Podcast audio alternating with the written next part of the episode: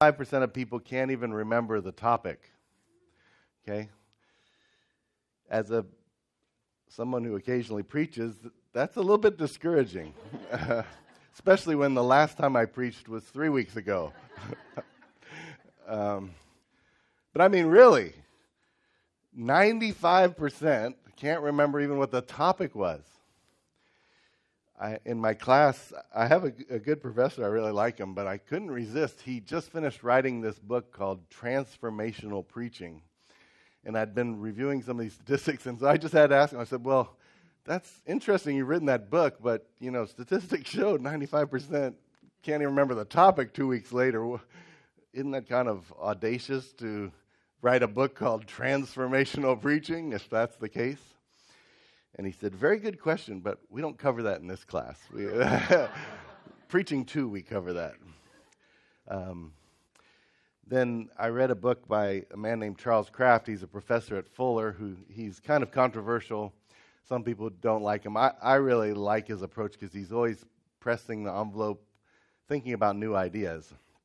In fact, I had him for a, a class once at Biola. His wife taught the class and invited him in, and he had recently written a book about um, Christian communication and, and also about in cross cultural settings. And it was kind of controversial. And so, right as he started, he said, Well, before I begin, are there any questions? And some student raised their hand. He said, Well, what do you think about this book that so and so just wrote? And the whole book was written to counter the book you wrote and to point out all the errors in it. and he replied, Oh, yeah. Well, that guy's first mistake was that he thought I believed everything I wrote. so he's willing to test ideas and throw them out there. These are the things he's, I'm thinking about. I'm not sure if they're really right. And I, and I know that's very difficult for some people, but for him, uh, he enjoys doing that. But he had a book, and one of the, on communication, one of the chapters was the 10 myths of preaching. And um, he basically kind of came to the conclusion, he said, preaching is a really crummy way to communicate information. He says it's a lecture, it's one way communication. If you got a bunch of information you want to get out, then it's okay. But if your goal is life transformation, really a sermon is a crummy way to do it. So I was reading that, I was going, hmm, wow, that's kind of. And then he ends up by saying, he says, well, but there is one thing that sermons are good for. And he says, they bond the congregation together through a shared experience. So I, I think his idea basically, kind of a low view of sermons, but he's like, you know, afterwards people go, wow, wow we, we made it through that sermon, huh? You know, we're, we're bonded by it or something. So, but the scriptures tell us we see lots of preaching. The gospel has spread. One of the primary means has been through preaching. So we can't discount it completely. But it, it does concerned me. And then I, I started doing a little math. How much time will the average Crossway person spend listening to sermons during their lifetime? So I figured, well, all right, say you don't really start listening to sermons until you graduate from high school. So from 19, and I looked up the average age. Uh, men live to be, what is it? Um, to be, oh, let's, oh, I didn't put the actual number. So women, 19 plus 62. Women live to be 81 point something, and the average man lives to be 76 years old. So I calculated that all up, and I figured it out that we men end up listening to 2,170 hours of sermons, and women 2,347. That's if the average sermon was 50 minutes. I calculated that up. So then I, I, I thought, wow, that seems like a lot. And then I figured out okay, what if your job was 40 hours a week just to sit and listen to those sermons? How long would it take till you heard 2,170? How many 40 hour weeks? And for men, it's 54 weeks. For women, that's 59 weeks. You'd have to spend over a year, 40 hours a week, listening to sermons. To yes, that seems cruel, doesn't it? Harsh and um, harsh but unfair um, harsh and unfair. So I, I that kind of thought, wow, that is really a long time. And I'm coming at this not just as someone who occasionally preaches, but I listen. I've listened to a lot of sermons in my life, and Um, there were many years in my life where I'd have cassette tapes and listen to sermons, and even now I listen to podcasts and different sermons. I'm always wanting to grow and get more ideas for preaching and better understand, better handle the Word of God. So I think I've listened to more than the average. And I was thinking about it, I thought, man, by now I ought to really be a spiritual giant. But I look and I think, man, but I haven't, sermons haven't impacted me as much as they should. And I began thinking about that. And so I want to get us all to, to think about this idea um, because we keep coming to church, we keep hearing sermons, but the Bible tells us we're to be good stewards of everything that God gives us in life. So I want us to, to think about that uh, today. And as I looked at, man, the number of hours, and in our lifetime, the weeks, or over a year, we're going to have of listening to sermons, uh, we really need to think about that. And I realized, you know, sometimes when we're doing something over and over again, we need to stop and sharpen our axe. I grew up in Ohio, and some of the winters we'd have quite a bit of snow, and our family had a fireplace. So my dad had a pickup truck, and often he'd bring back some a wood from somebody that had a tree fall down, whatever, and we'd get out the chainsaw and cut it up, and then we'd take turns uh, splitting the wood and stacking it up and then using it all throughout the winter. And it's hard work splitting the wood. And uh, occasionally my dad would always come out and remind me, he said, Don't forget to stop and sharpen your axe. And like the first time he said it, I was like, Huh? And then he, t- t- you know, so he took the axe downstairs and he had a grinder and had a coarse and a finer one. And so he'd put it up there and turn it over, go to the finer one and sharpen it like that. It only took a couple of minutes. Then we'd go back up and the first time I would swing it, boom, it went right through the wood. I was like, wow, that's amazing, the difference. Yeah, we took two or three minutes, but this is going to take 30 minutes off the time it would otherwise have taken me to cut this wood. Um, and I thought it's kind of the same thing uh, in the kitchen. Um, maybe I don't want to be sexist here.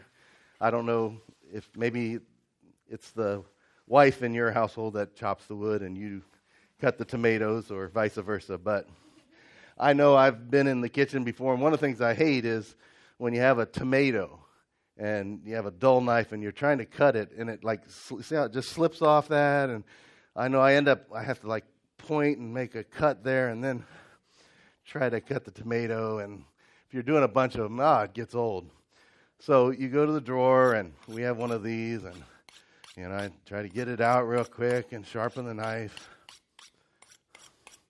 I hope this works.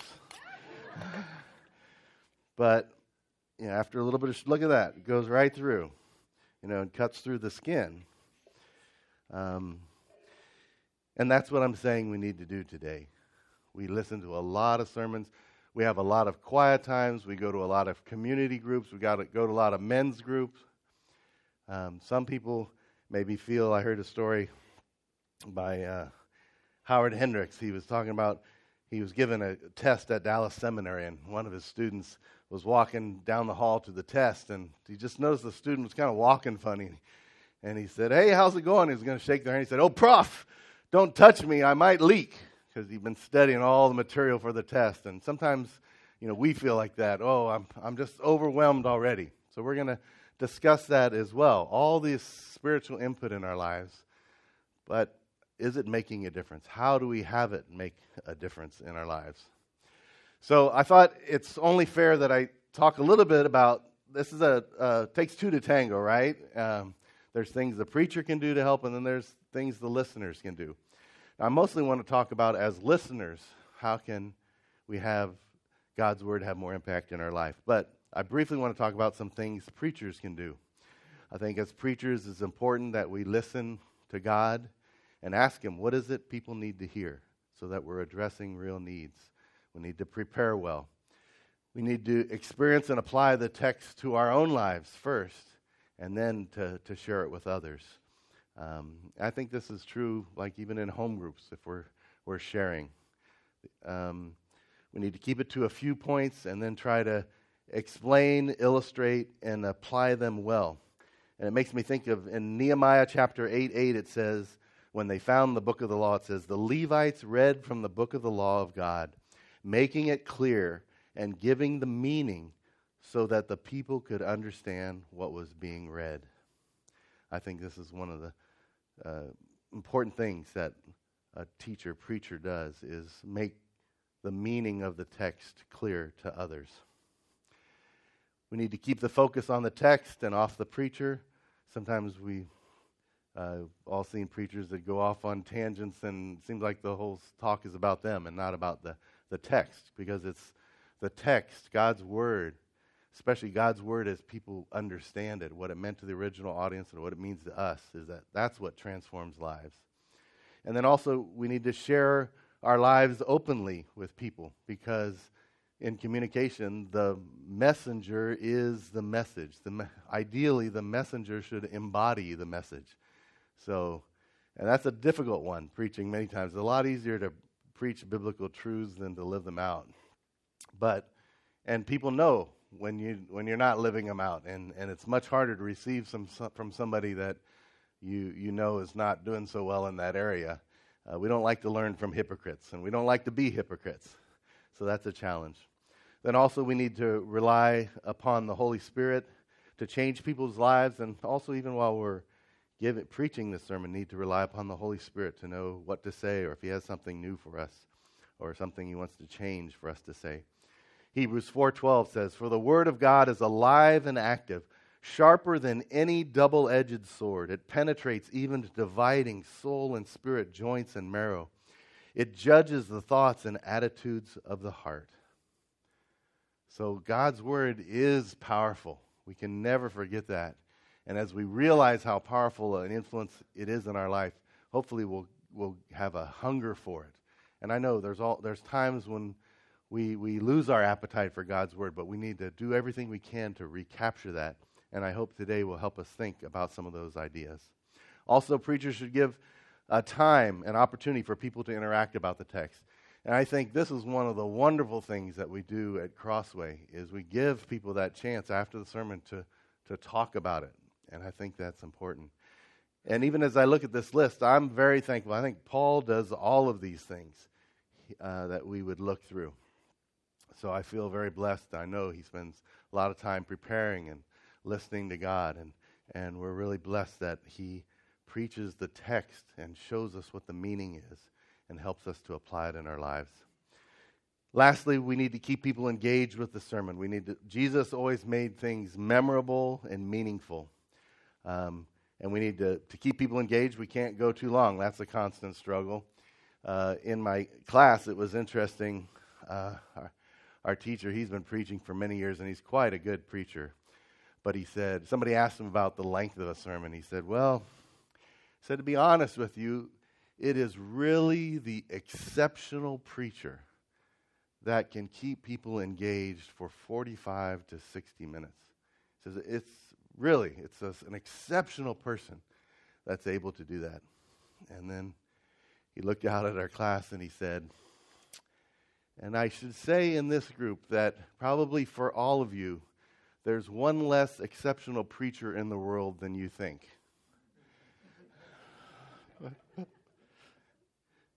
and that's probably true. Um, but then, and so he's talking about the length, and then he said, Now, oh, we just turned in our first 20 minute sermon, and he looked them over and uh, had given feedback. And he said, Now, but according to length, he says, My dad, he has this theory. My dad says, I've never heard a short sermon that wasn't good. And he said, his reply to his dad was, he said, Well, you've never taught a preaching class, have you? Um, we'd all just turned in our 20 minute sermons, and they were lacking a little bit to be desired. So these are a few things the preacher can do. But what I really want to get to is what we as listeners um, can do. And the big principle here is we need to increase our interaction in varied ways with the Word of God. Let me kind of walk us through this. First, Romans 12, 1 and 2, especially verse 2. Therefore, I urge you, brothers and sisters, in view of God's mercy, to offer your bodies as a living sacrifice, holy and pleasing to God This is your true and proper worship. Don't conform to the pattern of this world, but be transformed by the renewing of your mind. Then you'll be able to test and approve what God's will is, his good, pleasing, and perfect will. And the, the key to this text here is verse 2. Don't conform to the pattern of this world, but be transformed. How are we transformed? By the renewing of our minds. So, what we think really matters. What we think influences the way we act. And that's why it's so important that we get God's word in our lives, that we get it from our head down into our hearts. Many times our head are filled with God's knowledge, but it doesn't make it those important 12 inches to our heart. And this is saying our mind, we're transformed as our mind is renewed. And of course, he's talking about renewing our whole Christian worldview based on the scripture. That's how we renew our mind, and that's how we're transformed. So God's word is powerful in transforming lives. Then James 21 to 25, we read this earlier. He starts off, he's saying, Therefore, get rid of all moral filth and the evil that is prevalent, and humbly accept the word planted in you, which can save you. And uh, just to stop there, I, I love the way the Bible phrases this accept the word planted in you. It's saying God's word is like a seed and it gets planted. Now, if we water it and we keep it cultivated, that seed of His word will become very fruitful in our lives. If we take a sermon and we think about it, we meditate on it, we talk with others about it, we pray about it, ask God, God, would you, this, this sermon on, on faith and our importance of relying on you, and we pray, Lord, help me. I want to learn to rely upon you more and more. And you talk with your spouse or a friend about it and ways that you can do that. You're cultivating that seed, watering it so that it can become fruitful in our life. But many times we all have to admit we hear a sermon, we hear a teaching, maybe it's at home group, it's here, wherever, on the radio. We hear it and then we, we walk away and that seed's there, but it's not watered at all, and it, it dies, and nothing comes from it. But God wants us to be good stewards of everything He allows into our life. So He plants His word, and it's like a seed. Do what it says. All right, verse 22. Do not merely listen to the word and so deceive yourselves. Do what it says. Anyone who listens to the word but does not do what it says is like someone who looks at his face in a mirror and after looking at himself goes away and immediately forgets what he looks like. But whoever looks intently into the perfect law that gives freedom and continues in it, not forgetting what they have heard, but doing it, they will be blessed. They will be blessed in what they do.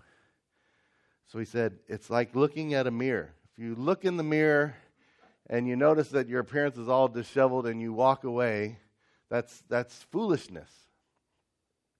And he compares that that's the foolishness of hearing God's word and walking away and doing nothing with it. It should, it should bother us. I know cases, when we were in China, there was one particular guy from uh, United Kingdom that had some of the worst personal upkeep skills. What do you call that? Cleanliness skills, hygiene skills of anybody I've ever met. And I remember, and he loved to talk, and he, and he liked me. So he was always coming to me to talk. But he had, for nose hair, he had bushes just growing out of his nose. And he, I can't, I can't believe their house would have a mirror.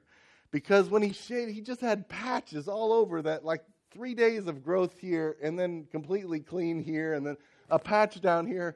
And when I talked with him, I couldn't hear a word he was saying because all I could think about was, how could you miss that patch there? It's, it's like three or four days of growth, and your nose, cut those hairs. That's just incredible. It's just revolting, literally.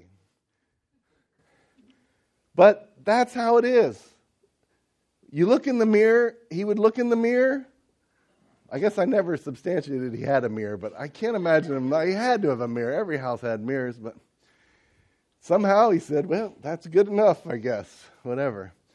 I mean, I thought of, I was in charge of this conference we did every year. I was going to have rig it so that we had a raffle at the end and it was like nose clippers and I was going to make sure that he got them, you know. But I couldn't figure out how to do that without everybody knowing and they would give me a hard time about it. So, but everybody knew it. I mean, you just mentioned his name, people roll their eyes, you know, and this, you know, they just have to look at you and say, nose hairs, you know, and you're like, oh, yeah, they're just, I mean, you'd need lawn clippers to get those things clean. But he looked at the mirror and walked away for some reason. It's like sometimes we see men, a few occasions I've seen men where you run into them, like at the workplace, and they've got a little piece of toilet paper here and here, and there's like a little red blood dot there because they cut themselves shaving. And I think the reason is you cut yourself and you put that there to dry the blood, uh, but it's not dried right away, so you walk away and then you forget about it. But when somebody sees you, it's, it's, it's embarrassing. I mean, it's so obvious. It's like, hey, man, you got, you got bloody paper there on your face. And, you know, oh, oh yeah, take it off. But again, someone's looked in the mirror and then walked away and forgot what's there. It's, it's embarrassing. It shouldn't be that way. And that's what God's word is saying here. We hear God's word, we hear a sermon, a talk, and we go away and don't do anything about it. We don't apply it. We just hear it but don't do it that should be embarrassing for us because that's how we grow. As we do it, there's a verse somewhere talks about as you do obey my commands, you'll know that they're true. It, it reinforces not only that God's word is true, but uh, that all of them are true, that, that he loves us and his word transforms us. So don't look in the mirror and walk away. It's, it's embarrassing, James says. Okay. And then he ends up by saying, But if you look into the law, and what does the law do? Gives freedom in our lives and continues in it, not forgetting what they have heard, but doing it. They, you will be blessed. You will be blessed in what you do if you look intently at God's word and continue looking at intently at it. That's why we talk about the key of what we're saying here is to continue to have lots of interaction with God's Word. Don't hear a sermon and leave. Think about it again. Talk about it on the way home.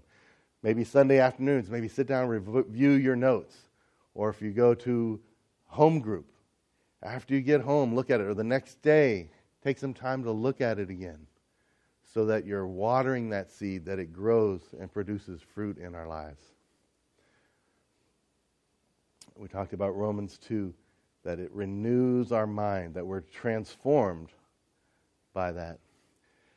Then Psalm 1, this is just an amazing psalm that gives us a real picture again of how this works. Let's read this. Blessed is the man who walks not in the counsel of the wicked, nor stands in the way of sinners, nor sits in the seat of scoffers. But his delight is in the law of the Lord, and on his law he meditates day and night. He's like a tree planted by streams of water that yields its fruit in its season, and its leaf does not wither. In all that he does, he prospers. Wouldn't you love that to be your life? But the wicked, the wicked are not so. They're like chaff that the wind drives away. Therefore, the wicked will not stand in the judgment, nor sinners in the congregation of the righteous. For the Lord knows the way of the righteous but the way of the wicked will perish. So, as we look at this, this word blessed that's used here in the Old Testament is blessed or happy. Happy is the man, and then he tells what this man should not do if he wants to be happy. So he doesn't hang around the wicked or the sinners or the scoffers. But then he goes to what does he do? But, so here, this is a key transition here. But the blessed man, his delight is in the law of God, the law of the Lord. And on it he meditates day and night. He's continually thinking about it. And what's this man, this blessed man, like? He's like a tree planted by streams of water that yields its fruit in season. Its leaf doesn't wither. In all that he does, he prospers. Isn't that the kind of tree you want to represent your life? one that's fruitful. And why is it fruitful? Because it's planted by streams of water. Our lives are nourished by God's word, is the analogy here. Then he talks about those that aren't blessed, the wicked. The, uh, the wicked are not so, but are like chaff that the wind drives away. They will not stand in the judgment, nor sinners in the congregation of the righteous. So the wicked won't be among the righteous. And then he goes back at the end again to the righteous. The Lord knows the way of the righteous. Again, pointing back to verse 2. Who are the righteous? The blessed, the happy.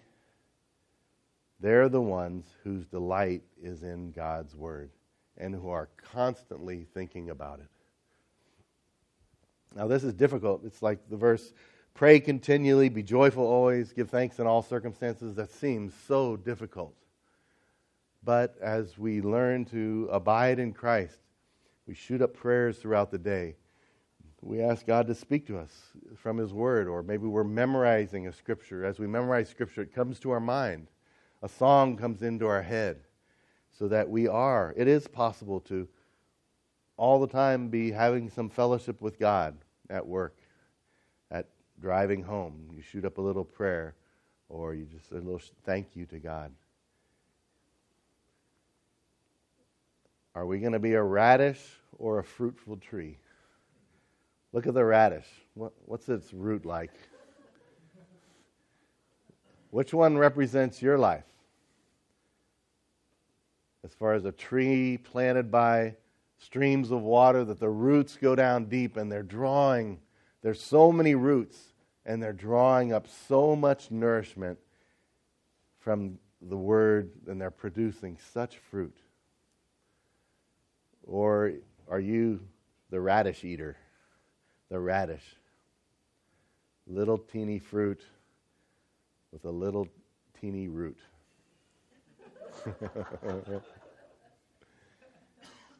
the root, what's the root? Very little time spent in God's Word.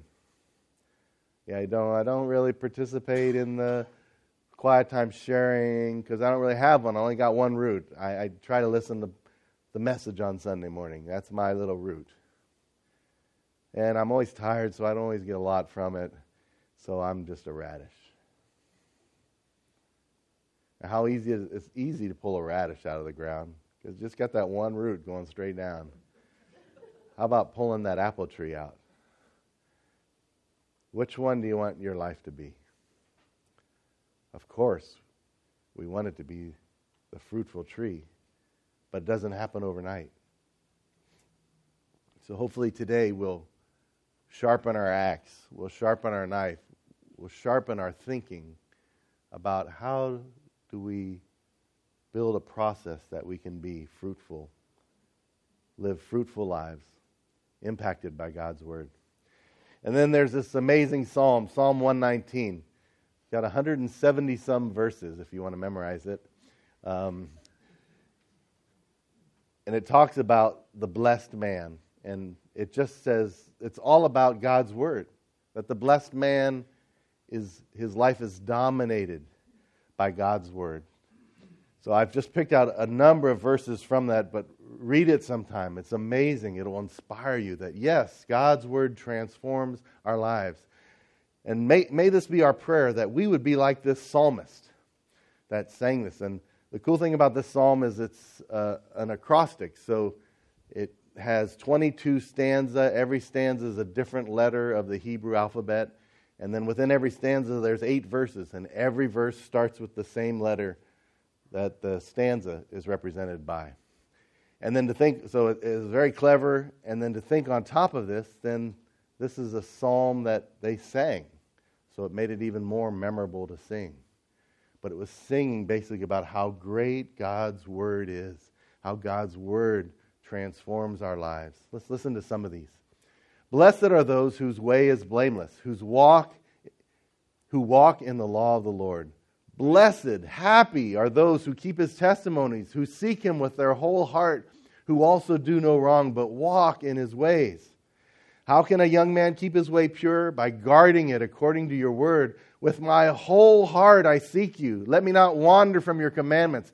I have stored up your word in my heart that I might not sin against you. O Lord, open my eyes that I may behold wondrous things out of your law. your testimonies are my delight, they are my counselors. Make me understand the way of your precepts, and I will meditate on your wondrous works. Behold, I long for your precepts. In your righteousness, give me life. Can you say that about your life? Do you long for God's commands? Do you long for His Word? If not, pray. Begin asking God to, to change your heart, that He would give you a hunger for His Word, a love for it, and a love to obey it. I will also speak of your testimonies before kings and shall not be put to shame. For I find my delight in your commandments, which I love. I will lift up my hands toward your commandments, which I love, and I will meditate on your statutes.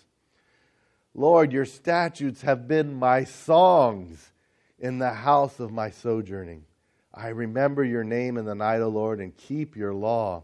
This blessing has fallen to me that I have kept your precepts. At midnight I rise to praise you because of your righteous rules. I am a companion of all who fear you, of those who keep your precepts. The earth, O Lord, is full of your steadfast love. Teach me your statutes. So, this love for his word transforms his view of God, makes him want to praise God all the more, and it helps him recognize God's character. Before I was afflicted and I went astray, but now, now I keep your word. You are good and you do good. God, teach me your statutes. Let those who fear you turn to me, that they may know your testimonies. May my heart be blameless in your statutes, that I may not be put to shame. In your steadfast love, give me life, that I may keep the testimonies of your mouth. This person is in love with God's word and what's kind of crazy, we're only halfway through, but he's talking about God's law, about the Torah, the first five books of the Bible. And Genesis, I would say, is a very interesting book. Exodus, Leviticus, Numbers. You think Leviticus, all the dietary laws and other things, and and this guy's crazy about it. He wants to live a blameless life. Just think how much more if he had the New Testament as well. I mean, this is just the law that he had, a part of God's Word. We have both the Old Testament and the New Testament. I will never forget your precepts, for by them you have given me life. He saw life as coming from God's law, from his words. Oh, how I love your law. It is my meditation all the day. Your commandment makes me wiser than my enemy, for it is ever with me because he's hidden God's word in his heart. He's memorized it. He's thought about it so much. How sweet are your words to my taste, sweeter than honey to my mouth. Through your precepts I get understanding. Therefore, I hate every false way. It helps him to avoid sin because God's word are in his heart and they've become sweet to him. Your word is a lamp to my feet and a light to my path. I have sworn an oath and confirmed it to keep your righteous rules.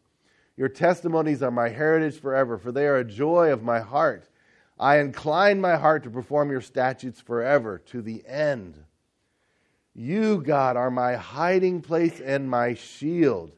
I hope in your word. I love your commandments above gold above fine gold. Therefore, I consider all your precepts to be right. I hate every false way. 160. The sum of your word is truth, and every one of your righteous rules endures forever. And then here at the near the end of the chapter, I rejoice at your word like one who finds great spoil or treasure. God, I rejoice at your word like somebody who comes upon treasure. Is that how you see God's word? I'm thankful there have been times in my life when God's word has been like that for me. But I'll be quick to admit there's times when I neglect God's word. But I make it my prayer that I would be like that, that I would see it like treasure, that I would value it like gold, like fine gold. So, if you would, just take a moment to close your eyes. And we see the incredible passion of the psalmist here. And think throughout history, many, many people sang this psalm. And for some of them, it was a reflection of what, what, of the love they had for God's word. Probably for others, as they sang it, they were saying, "Lord, I'm not quite there, but help me to love your word more." So, would you just, with your eyes closed now, just take a moment and ask God to give you this kind of passion for His Word? That you'd see it as treasure and you'd run to it because of all the benefits and joy that it gives you. Let's just pray to Him now silently, wherever you're at.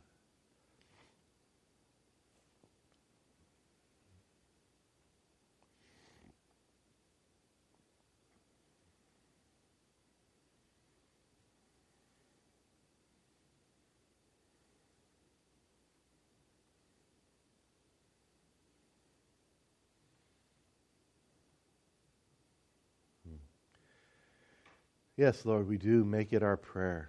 Help us, God. We need you. At times our, our hearts are so fickle and we chase after this and that. But Lord, we know the power of your word to transform our lives. And Lord, help us. We don't want to just be hearers, but to be doers. Help us to see your word like treasure, Lord. Create that thirst in us. In Jesus' name. Amen. So we've been talking this this idea that to increase the impact of God's word, however we hear it as a sermon, community group, men's group on the radio, that we need to interact with it and have more and more exposure to it. Um, I was kind of thinking it's a little bit like we want to be pickled in God's word. If you put, you know, vinegar and salt and then whatever else you put in for pickling, and you drop your cucumbers in there and pull them out 30 minutes later, you're going to still be eating a cucumber with a slight vinegary taste to it, right? We want God's word to soak into us. And it, and it seems like what the psalmist did, day and night he was meditating. He was being pickled by God's word. Um, that's what he wants. He wants it to penetrate our entire lives, our entire heart. So I want to just talk about some practical ways to do this. Um, one thing would be um, don't just discuss a sermon, but uh, consider making an application, even in the time after we uh, have a sermon when we discuss. It's easy to actually it's easy to talk about other things other than the sermon, but most of the time we do talk about the sermon. Um, but think about, well, I'm not just going to talk about the sermon. I realize the key is for me to be a doer. What can I put into action because of this? And sometimes five minutes with everybody sharing or seven, eight minutes isn't enough for us to really figure out an application. Sometimes we need to wait on God. So if you need that after the service or on your way home or later that day, when you hear God's word, take time that you can make an application from it so that you can be a doer. Talk about what you learned on your way home. I know many people do this. Uh, a lot. I know a lot of families ask their kids, "Oh, what did you learn in Sunday school today? What did you learn in youth group?" Um, do you? You should also share what you learned in in in Sunday. I know this was one thing I've always been impressed with Helen when she worked at Disney we'd go to church and Monday night seemed like she'd always come home all excited and she'd say, Oh, yeah, I had a great chance to talk to my colleagues about yesterday's sermon. And I'd be thinking, What was yesterday's sermon? And then she would go on, Oh, I told them about this and I told them about that. And they asked me about, Oh, why is it like this and why is that? Um, and so those truths had even deeper impact in her own life because she was thinking about them, she was sharing them with other people. There was more interaction with it. So talk about it on your way home. Paul was even talking about, you know, Sabbaths. How can we make our Sabbaths more meaningful? Maybe that's a time in the afternoon where you look over your sermon outline or you think of the quiet times that you've had that week, or if your home group met, um, you, you take time to let God speak to you. And again, you're interacting with those truths that God has given you that week. Uh, in that regard, I've always loved in Acts 17 at 11, it's talking about how Paul would preach, and then it says, Now the Berean Jews, so they were from this place called Berea, they were of more noble character than those in Thessalonica. For they received the message with great eagerness and examined the scriptures every day to see if what Paul said was true. So every time they heard the Apostle Paul preached, it says they were of such noble character that they went back and looked at the Bible to confirm, oh, yeah, that is what it says. What was preached is true. And again, they had another interaction with the Word.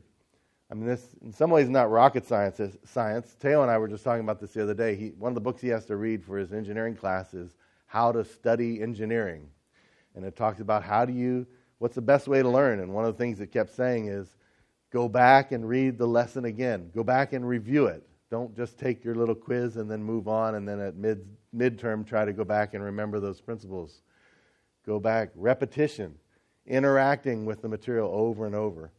You know, I think of um, some of the classes I had. I was a great, I, I learned to be a good test taker. And uh, especially in class where you had to memorize a lot of things, I was good at that. I always would come up with all these mnemonics. And when they'd say, they'd pass out the test and say begin. And the first thing I'd do is up on the corner of the paper, I'd write all my mnemonics that would help me remember everything from that lesson. And it would take a couple minutes, but then the rest of the test was easy because oh, I'd go back, oh, yeah, and they were weird mnemonics, but the weirder they were, the easier they were to remember. But the day after the test, if you were to ask me those questions again, whew, it was gone. It was gone.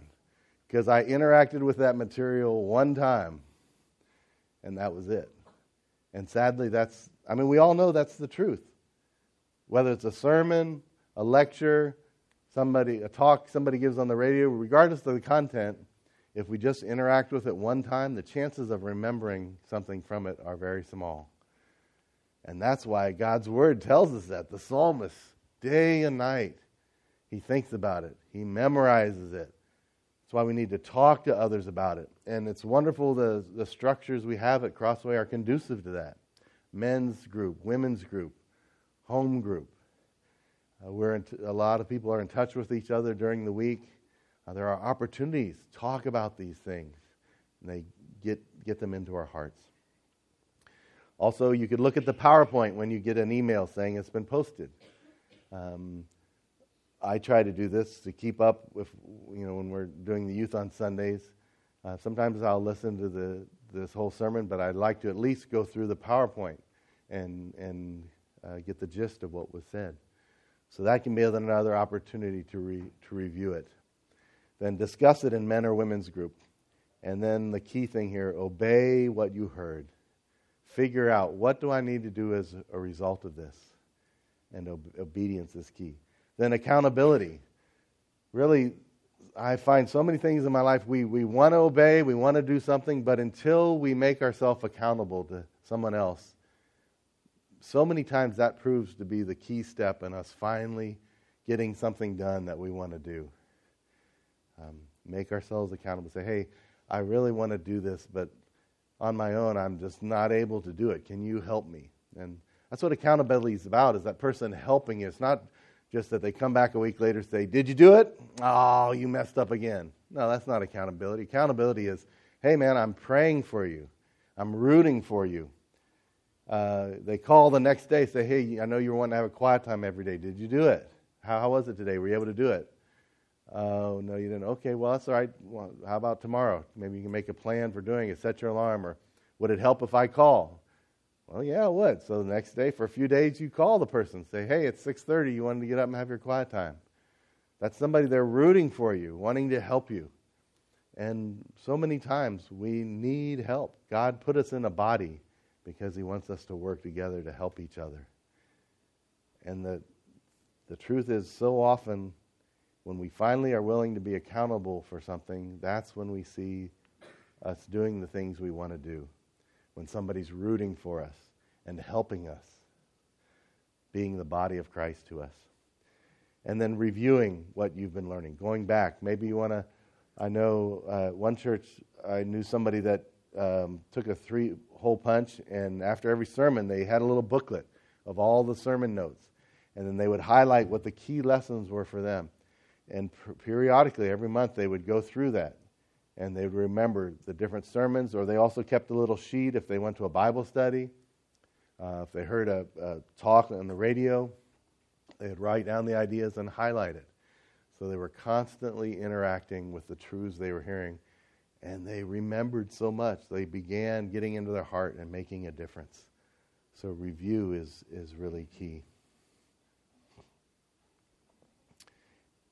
But a question that comes up is wow, if I'm hearing sermons on the radio and one every Sunday, and we have home group, and I'm doing a quiet time every day, and in the quiet time I'm supposed to apply it, aren't I going to have so many applications it's just going to overwhelm me and it's just impossible? How could I possibly do all that? And I think this, again, is a, a beautiful thing about the structure here at Crossway is we have our silence and solitude, and then we put our top 10 priorities. And you focus on those now, maybe throughout the year there's a, a teaching or you discover something and, and it's really important to you and you want to make that part of your new top 10. Well, then you can inc- incorporate that into it. Um, but you can still also continue to review the other things that you're learning. So I hope that's helpful just in terms of practical ways to do this. We need to be good stewards of what we're given. And the Bible says, whom much is given, much is required. That's a very sobering statement. Um, boy, we, in our lives, we've gotten the word coming into our life in so many ways. We need to steward it well. That boils down. Are we going to be a radish with that one little root or the fruitful tree that's developed over time? Those roots go down over time and then that fruitfulness over time develops.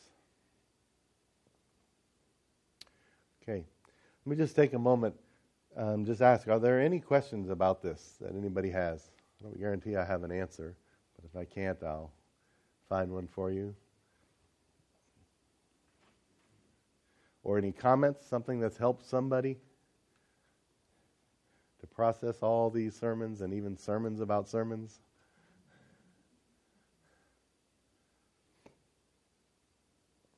Anybody have an example of something in your own life that's been helpful? To make you a doer rather than just a hearer. Yeah. Yep, I think I agree with that. Scripture memory can just really be powerful. Even if it's just one verse a month. Um, but start with something, and then you can add to that. But God, it's amazing how often He seems to use the verses that we commit to memory. Yeah, thanks for that, Ho. Any other thoughts? Yeah, that's excellent. I think one thing that's helpful is, is if you can be thinking after a sermon, what's a way that I could naturally work this into a conversation? You know, so, say somebody, what would be a topic if somebody brought up? I could say, "Oh, yeah, we were talking about that at church. Importance of our Christians, you know, to get God's word from just being in their head down in their hearts. That, yeah, sometimes Christians have a bad reputation because they study God's word but they don't do it. And so we talked about, yeah, how can we we do it more, or something. But yeah, to think about what can be the lead-in to that uh, can be very helpful. All right, one last thought or comment?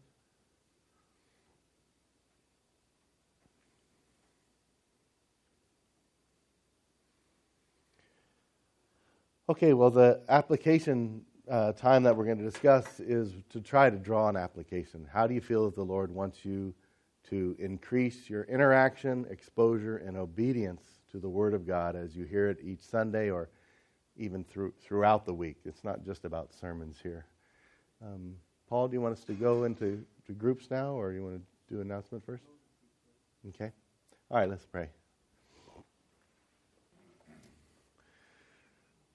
Lord, help us to take your word seriously, where it talks about how foolish it is when we hear your word and then walk away not remembering what we heard. Lord, we truly do want to be good stewards of it. And Lord, to have heard so many blessings your word brings into our life. Lord, we want to be transformed. Give us a greater love for your word. Give us a strong, burning desire to be a doer of your word. We need your help, Lord. In Jesus' name we pray. Amen.